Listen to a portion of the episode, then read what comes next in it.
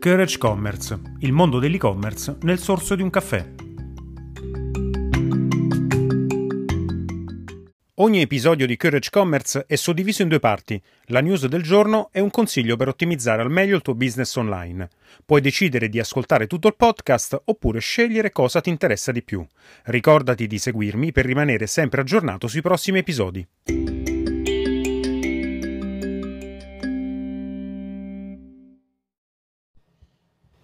Oggi in Courage Commerce parliamo della Cookieless Revolution, l'anno zero, il millennium bug dell'advertising, che porterà l'industria pubblicitaria probabilmente a dover fare i conti con l'eliminazione dei biscottini del web. Un episodio di Courage Commerce diverso dal solito, in cui avremo un solo argomento di cui parlare.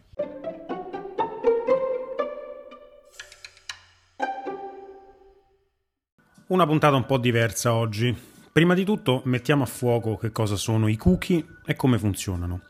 I biscottini, i cookie, sono nati ben oltre 25 anni fa, era il 1994, e sono dei piccoli file di testo che vengono utilizzati per memorizzare una serie di dati sui comportamenti e le preferenze degli utenti.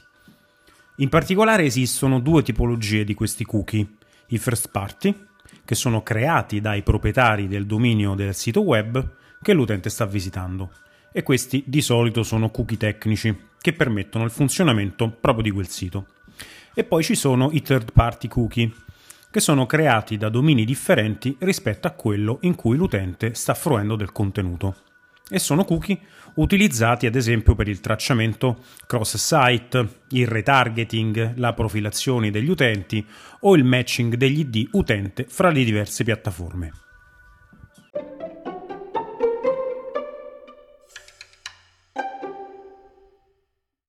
Che cosa significa che quindi non ci saranno più i cookie? Prima di tutto che saranno i cookie di terze parti quelli a scomparire e non di certo quelli first party.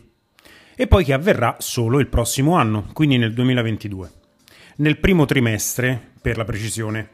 E sarà il momento in cui Google, come ha annunciato pubblicamente, abbandonerà proprio i cookie di terze parti.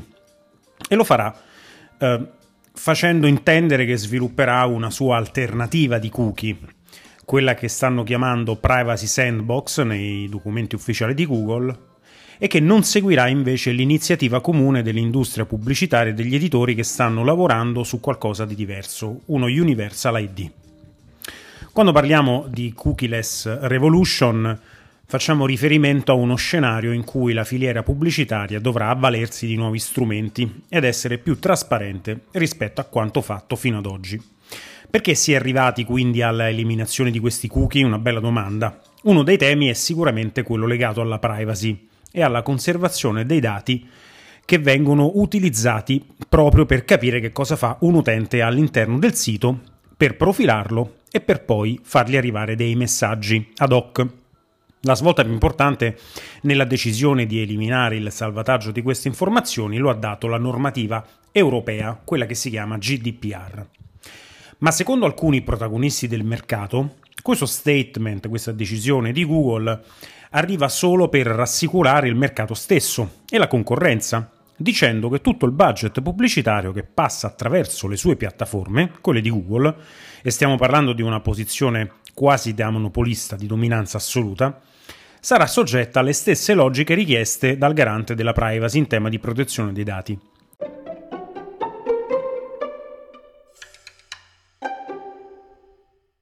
Quindi anche Google non potrà più profilare chirurgicamente gli utenti e sottoporre loro messaggi al momento giusto e con il giusto contenuto. Alcuni browser nel corso degli anni hanno tentato di creare e adottare diversi sistemi di protezione proprio per gli utenti, dai cookie di tracciamento ad esempio come fece Safari nel 2017, fino a quello che farà Google con Chrome nel 2022. Sia l'advertising che il programmatic si sono basati proprio sull'uso di queste informazioni, che hanno permesso di proporre messaggi tailor-made, associati ai comportamenti e alle abitudini dei consumatori, al momento giusto e al target giusto. La decisione di un futuro cookieless è certamente utile per migliorare la privacy dell'utente, ma metterà l'industria pubblicitaria di fronte a nuove sfide, soprattutto in tema di automazione. Come si potrà quindi targetizzare e tracciare l'utente?